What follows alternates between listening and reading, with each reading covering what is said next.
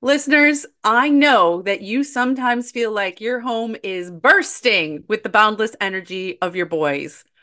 Mine has been for a very long time. We want to tell you about Home Threads, where style meets the wild adventures of raising boys. At homethreads.com, you can find a collection of um, furniture and home accessories designed to meet the needs of your growing boy family. They have everything from durable bunk beds to upscale gaming tables. You can turn your home into an attractive, durable playground, believe it or not. Uh, Janet and I both love their baking dishes. Solid, beautiful, functional. Anything you need for your home, you can likely find on homethreads.com, and we have a discount code for you. Go to homethreads.com slash onboys. You can get a code for 15% off your first order because every leap, laugh, and loud moment deserves a space that embraces the chaos with style. Home Threads, love where you live. Welcome to On Boys, real talk about parenting, teaching, and reaching tomorrow's men. We're your co hosts, Jennifer L.W. Fink of buildingboys.net and Janet Allison of boysalive.com. Recently, the Washington Post published a series of articles about raising boys, and I was so amazed and impressed when I saw these articles because it was the most real and compassionate portrayal of boys and their families that I've seen in the media in a long time. Hmm. so, we have with us today Amy Joyce. Amy Joyce is the editor of the On Parenting section of the Washington Post.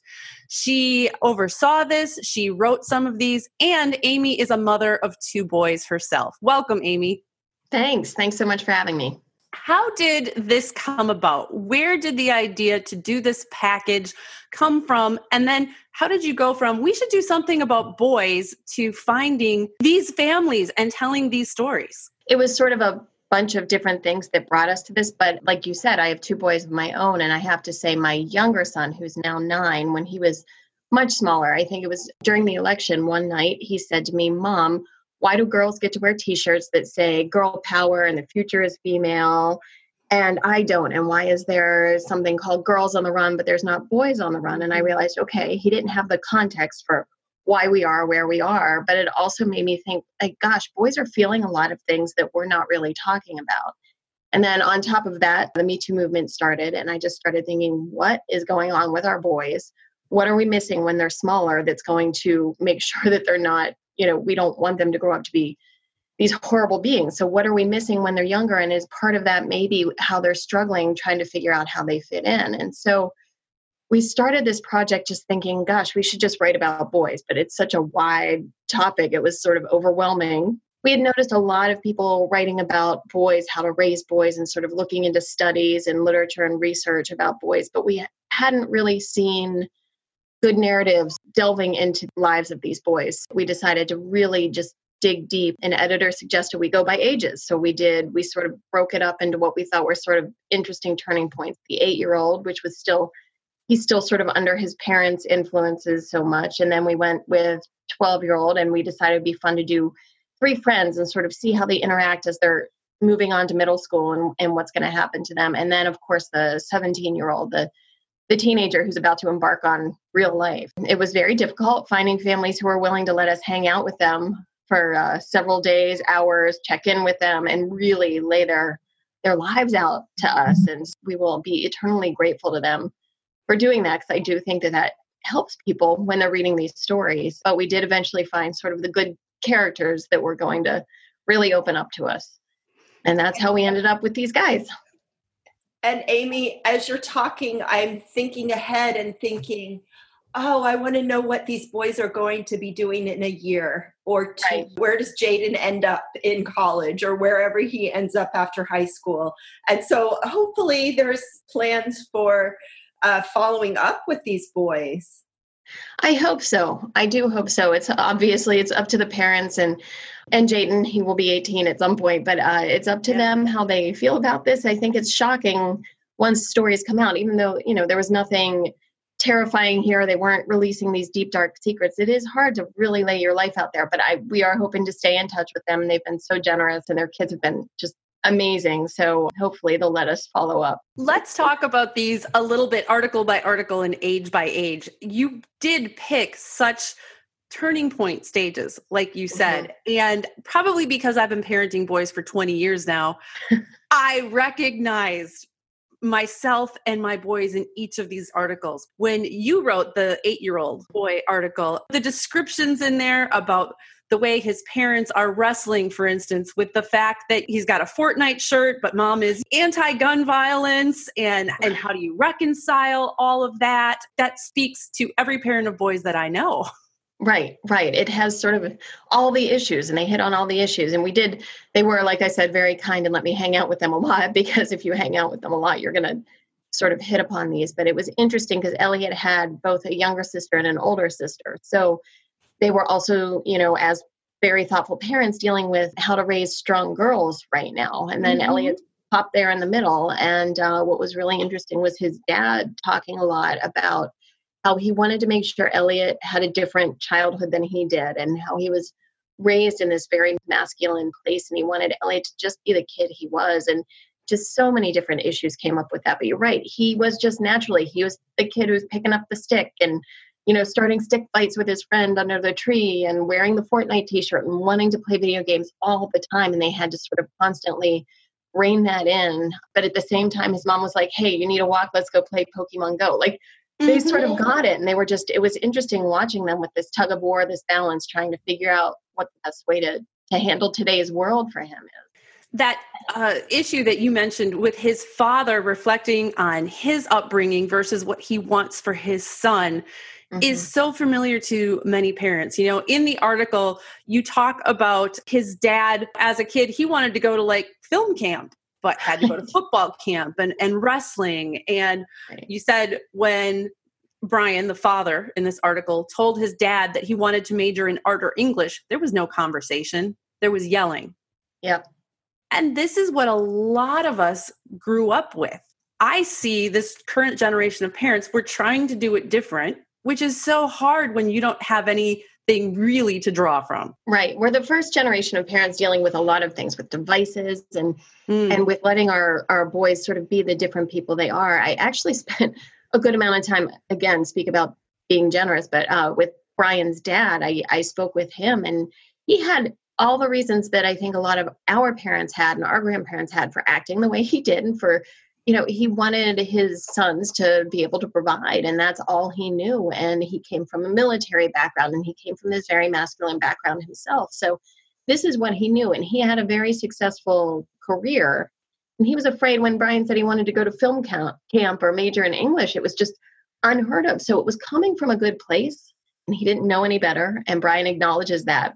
But brian was able to take that and since he has become an artist and a designer and made a life out of it he knows that there are different ways to be and different things to do. And what's interesting is one of his brothers who had a law degree is now the stay at home dad. Like they all sort of went and sort of lived in different ways. And so he knows that Elliot can be a kind, good, successful human being if he veers from the traditional masculine path. Mm-hmm. And I think it's important to just recognize, as you said, the generational patterns and to not malign our elders they came from a good place of he's got to be able to provide for his family. And now it is a completely different model. And i would say every parent wants to raise their child thinking that they're going to be able to provide for themselves and their family if they choose to. What strikes me though from the article was parents now are also asking themselves how do i not raise a jerk that's yeah. a quote from the article, which right. I don't think our parents were thinking in those terms. And now here we are, as I hear it from moms of many boys, of how do I not raise not raise a jerk, putting that in air quotes. Right. And that quote actually came from Elliot's mom. And she was saying this as we were sitting at, it was hot. We were in Raleigh and we were in this indoor play space. She was trying to get out of the heat, and we were the kids are running around. It was so sweet because Elliot was waiting for his sisters, and he was helping his younger sister up, and he was facing his bigger sister around. And there were other boys there, but he wanted to hang out and play with his sister. And I'm just looking at him, thinking like, "Oh, what a sweet guy! What a sweet little guy! He still has his chubby cheek and the whole thing." And she she then brought up that thing. She said, you know, his best friend's mom and I just sit around. We do a lot of talking about how not to raise a jerk. And you look at Elliot and you think, well, of course he's not a jerk. He's not going to be a jerk. But I think as mothers and as fathers, this is sort of where we are now. You know, we do see what has happened with the Me Too movement. We do hear these horrible stories. All of a sudden, we're waking up and saying, gosh, these sweet little innocent beings did turn into some some pretty bad characters. But at the same time, we know that as long as we're talking to our kids and being with our kids and thinking about our kids in the right ways, they're probably not going to turn out to be these these monsters. That's I still believe the anomaly. It's shaken a lot of parents of boys and they want to know what to do to make sure their kids are the good ones. It's definitely become a major question on parents' minds, especially the parents of boys. And Janet's already heard this story and um, we talked about it on the podcast. But, you know, when I get an email from my son's teacher telling me about some inappropriate behavior he pulled in the bathroom at school and he he turned around and his pants were down and he thought he was being silly. and I don't want to raise Harvey Weinstein, right. but I don't want to overreact to these things. And so we're trying to find that balance between, you know, letting them be who they are, letting them be rambunctious, because there's nothing inherently wrong with that. Letting them play with sticks, nothing inherently wrong with that, but also learning how to respect human beings. Right. And I think with all the news that's out there, with everything that we've has been thrown at us recently that is on the forefront of our mind but we also have to remember right our kids are good you know for the most part mm-hmm. we have good kids and not to sort of conflate the two but it is on parents minds a lot and there are so many issues that are coming up with boys these days that i think a lot of parents just are thinking a lot more than maybe in different ways than previous I so. I loved at the end of that article, you catch the parents taking each other in a sentence, and he says, We don't know if we're doing it right and she says, but we're going to keep trying. Yeah. And if anything sums up my approach to parenting, that's it right there. That's it right there. You know, they were, like I said, they were hanging out with me for so long and they said, Well, what's this article going to be about? And I said, I don't know. you know, I have to sit down and think about this and write this. And when they said that, I said, Well, that right there, that sums it up. That's what mm-hmm. parenting is. And that's what parenting boys today is, is we're just going to keep trying and we're hoping for the best and we want these good kind citizens who are going to be strong powerful kind generous men someday. Mm-hmm. let's talk about the 11 and 12 year old one. This one really touched me because i have a 12 year old you have an 11 year old what's so special about that time in the lives of boys? Well they're still very innocent and yet they also see what's coming and they know. They see that there are changes. They see that their friends friend groups are changing. They might not be able to put it into words but they feel that their parents are sort of moving into the background and their peer groups are moving into the foreground. They are maturing. If anyone can say a 12 year old boy is mature but they are they're changing so much. They are. um, and they can feel it right? They feel all those changes coming. And so this trio of buddies my colleague ellen mccarthy and i are just we're in love with them. They were so insightful and sweet. And you could see you know you could sort of see what was coming for them. And when they sat down to talk about it they really were reflective and insightful. And some people said well my kid wouldn't be like that if he was that age. Well you know what? After we hung out with these kids their parents were saying did they actually say anything? And i think a lot of us forget our boys actually have some really deep feelings and thoughts about things. So they might not have been able to always put it exactly into words but they could see that they were at this turning point. Their three friends through hockey. They go to three different schools. So they knew that their friendship might change and they knew that uh-huh. they're sort of trying to fit in more now than they had in elementary school and they weren't with the same group of friends they had always been with. So that was interesting hearing how they were looking at all of that.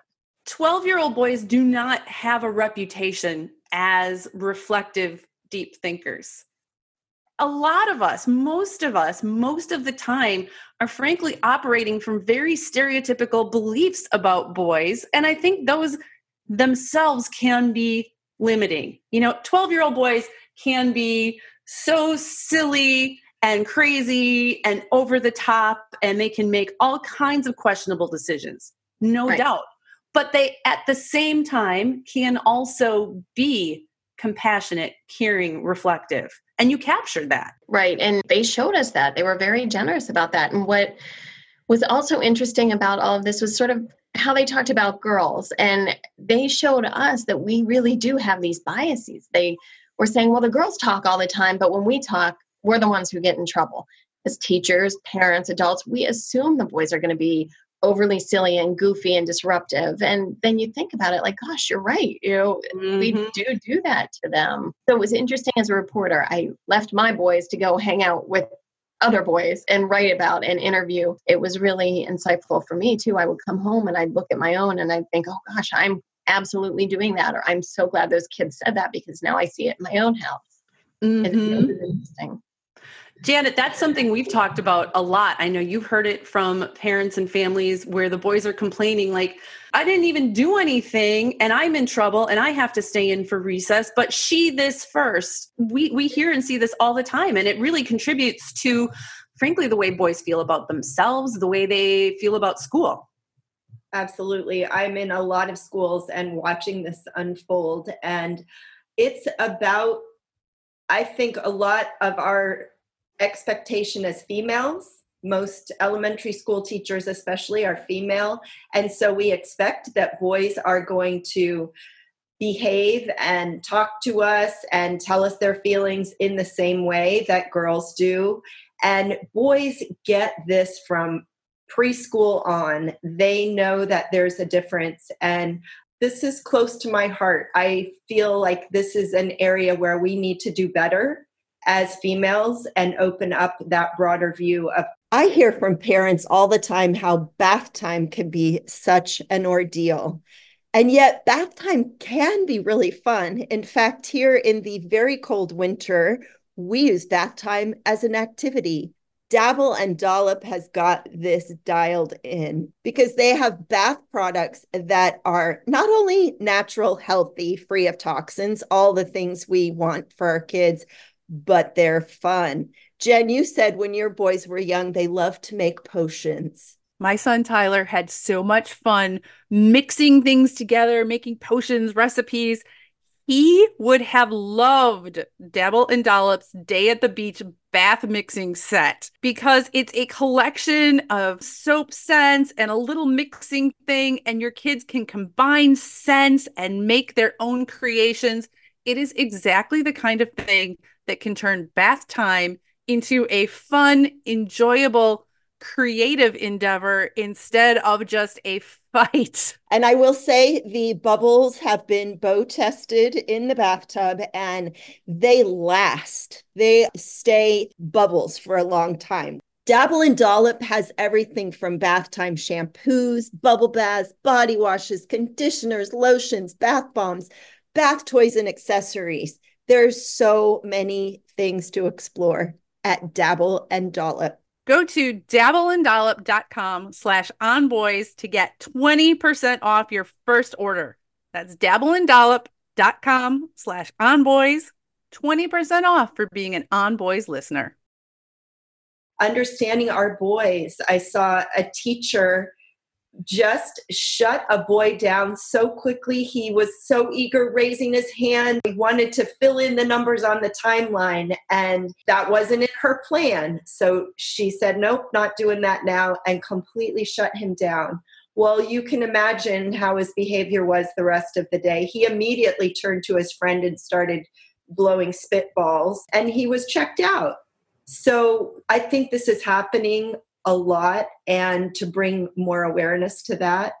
Our boys know what's going on. Mm-hmm. They do seem very aware for sure. I think that age is so challenging for boys too. You alluded to it a little bit in the article.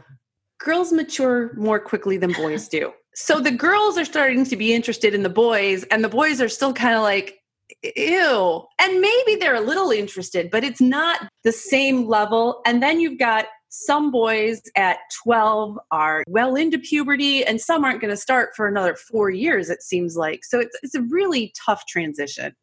It really is. It is a very tough transition. I think my favorite part of that story of the 12 year old boys was when uh, gray was retelling the story about watching one of the girls in his class. Yeah. She took a pencil and she started to draw on her eye, and I said, "Stop, stop!" And then I realized it was some kind of makeup.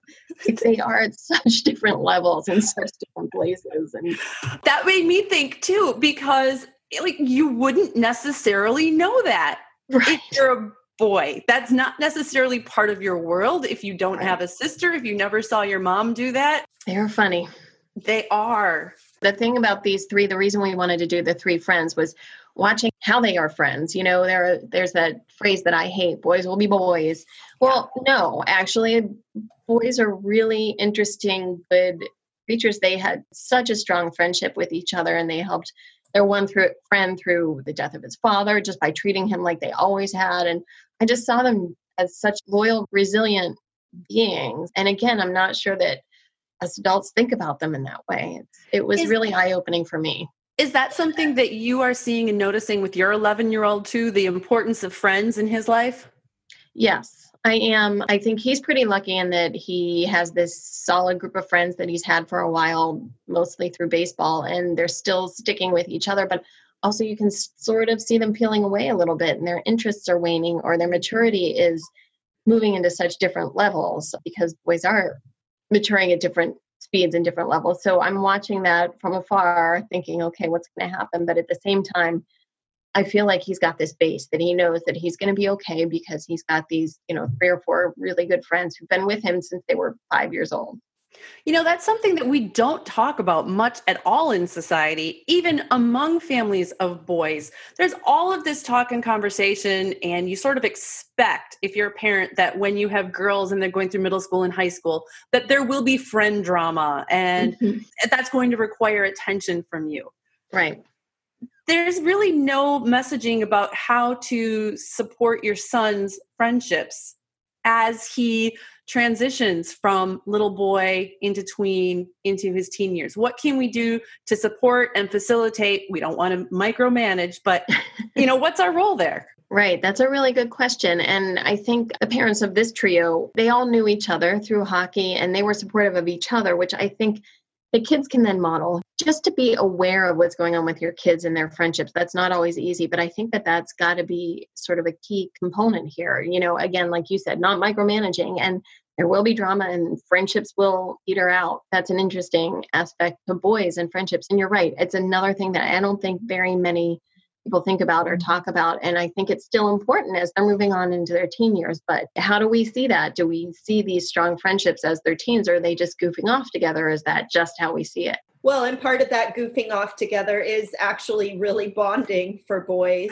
And as women, I think we don't quite see it that way, but it really is. And so that is a great segue into our 17 year old and this mm-hmm standing at the precipice of manhood and high school graduation and what comes next. And I think you captured this age so well.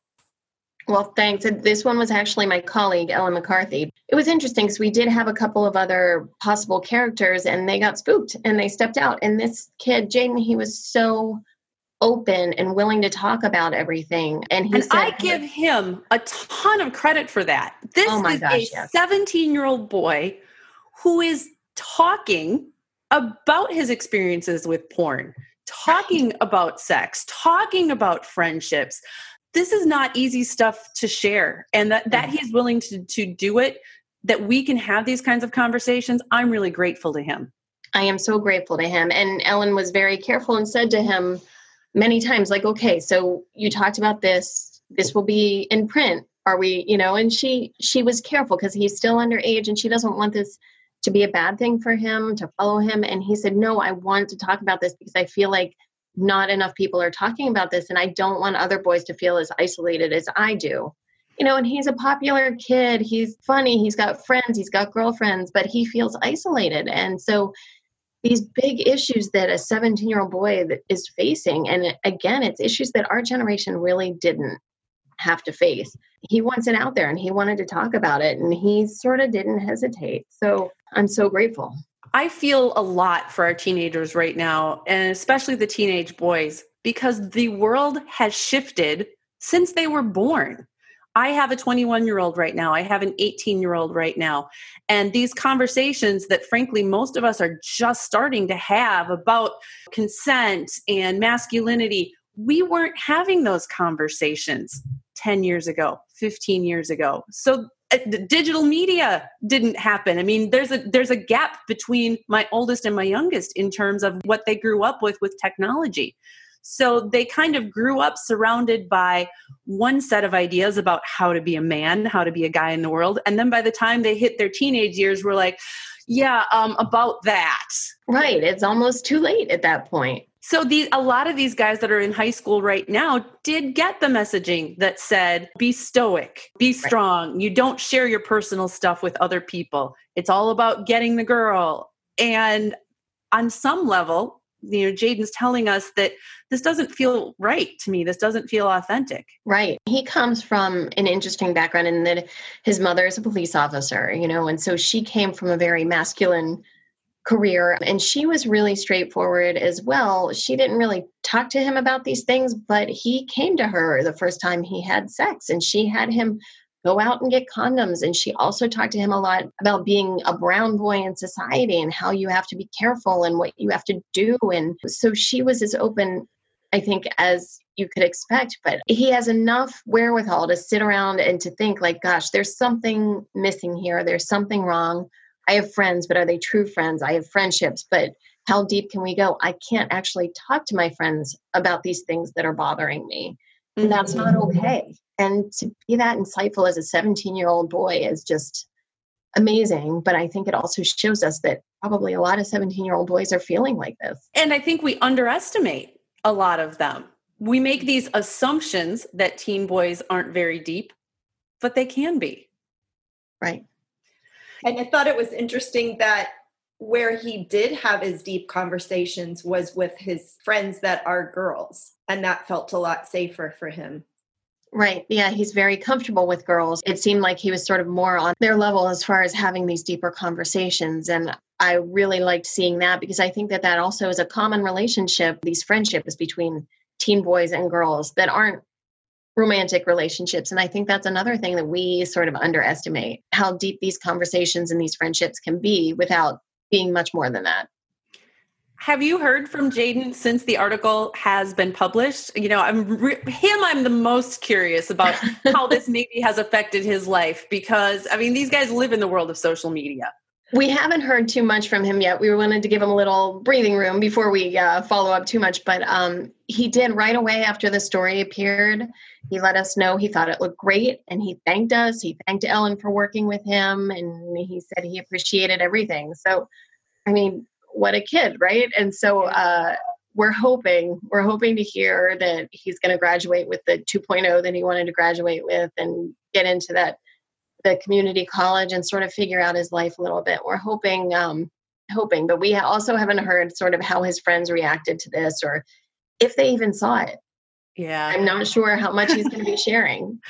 well, and I'm sure you know this, but there's not a lot of 17 year olds where like their go to source for information is the Washington Post. We know, we know. I know. oh well. Yeah. Unfortunately, or maybe fortunately, it's a it's a hard place. But yeah. What um, has the response to this series been? You know, tell me about the reception these articles and the whole, the project has gotten in the public sphere. So it's been overwhelmingly positive. We expected some pushback. There's nothing wrong with boys. You're trying to turn this into something. And that's not at all what we were doing. We just wanted to show a slice of these boys' lives and what they're going through. And I feel like that's what we're hearing from the public. And I appreciate every email we've received. A lot of moms, a lot of dads have been reaching out to us, just telling us their own stories. We had grandparents. We had grandfathers one who wrote to me and said it made him cry. Um, he said this is how i've always felt. These kids are so lucky that people are listening to them. Nobody listened to me. So a lot of people it sounded like we're bringing it back to their own lives. There were a lot of people who talked about raising sons on their own and that this was insightful and helpful. So that's what we were hoping for. Um, we wanted to learn as much as hopefully the readers did as well. We were sort of pleasantly surprised at the positive reception we got. And I think people are thirsting for this. They're thirsting for more information about our boys. Mm-hmm. As you said, really being able to live into their situations and bring it into their own lives is so poignant. So, where do we go from here, right? So, you've laid out this is where uh, boys and their families are. These are some of the issues affecting our boys in America based on your work on this series and your own experience as a mom of boys. What do you think that we as parents and as citizens need to do now to continue to support our boys' development and growth, to help them be these good men? Right. And a lot of people have asked that question. And the best I can come up with after doing this is to listen and to not underestimate our boys. They have so many feelings and so many thoughts, and there are so many things turning around in their heads and their hearts. And I myself, like I said, went into this not sure what I was going to come out with, but that's that's what this series taught me as a mother of boys is just they have a lot to say and a lot of really interesting insightful things to say so there's one thing we can we can suggest after this is just listen to them take time and you don't have to have serious heart to hearts every night but just be aware and don't expect them to be a certain way. I think there's there's so multidimensional there's so much going on inside of them. So hopefully teachers and parents alike will will just sort of know to open up a little and listen a little bit more than maybe we have been. This reminds me of one of the boys you quoted in the article. One boy adrian said if it was more acceptable to check in on us and more acceptable for us to open up about how we're feeling, we would all be better off. Uh, yeah. Yeah. I mean, look at that. These these quotes from these boys that were just part of the online thing, you know, we didn't give them advance notice what we were asking them. We really put them on the spot and they all had so many interesting things to say like that. But you're right, that quote brings it all home, doesn't it? Yeah. Mm. Ooh, okay, let's have our tearful moment. Oh. oh my gosh. Yes. You know, um, meanwhile, I'm pretty sure though that my 18 year old would say, Yeah, don't check in with me. Just yeah, let me do my thing right now. You can and, check in without actually checking in, right? And that's what we do. You know, as a mom, as your kid grows, as they develop, you sort of learn to read when it's okay to approach, when it's when it's best to just be there and not say anything, and there are other times when you just know, steer clear. Exactly. I'm curious about what's ahead. Do you have any more articles along these lines planned? How can we as as we said before, how can we continue this conversation with the Washington Post on parenting as our guide? well, no pressure. no pressure. No pressure. Well, as it's something that interests me, and I'm also the editor, so I'm always looking for pieces from moms and dads about their boys and sort of what they're discovering and what they're finding. Uh, we have a piece coming up soon from a feminist mom who all of a sudden realized it wasn't all about just focusing on her daughter and raising her daughter to be a feminist. She realized her son was missing out on a lot. But I do think that we're planning and hoping to sort of really look into those issues that we just spoke about boys and friendships, boys and mental health, boys and video games, and really sort of take what we've done with these three pieces and and try to continue the conversation sort of on these major issues or even issues that we don't think of as being boys issues like friendships for instance and just see what's going on there. Meanwhile we all just keep doing what we think is best in the moment. We're making it up as we go along. And I really think that all of us doing this, learning, listening, and adapting in the moment to support our boys, it's going to make a difference. Amy, thank you so, so much for being with us today. Thank I know you. all of our listeners who haven't even seen the articles will enjoy them and will be continuing the conversation. This was so much fun. Thank you so much. I'm always happy to talk. Boys and anger is a topic we are hearing lots about. We want you to know you are not alone. You can go to boysalive.com backslash anger and receive a free audio download to help you understand the complexities of your son's anger also includes tips and strategies for how you can help him cope with this big emotion. Thanks for joining us. We are Jennifer L.W. Fink and Janet Allison, and we are here to support you in parenting and teaching tomorrow's men.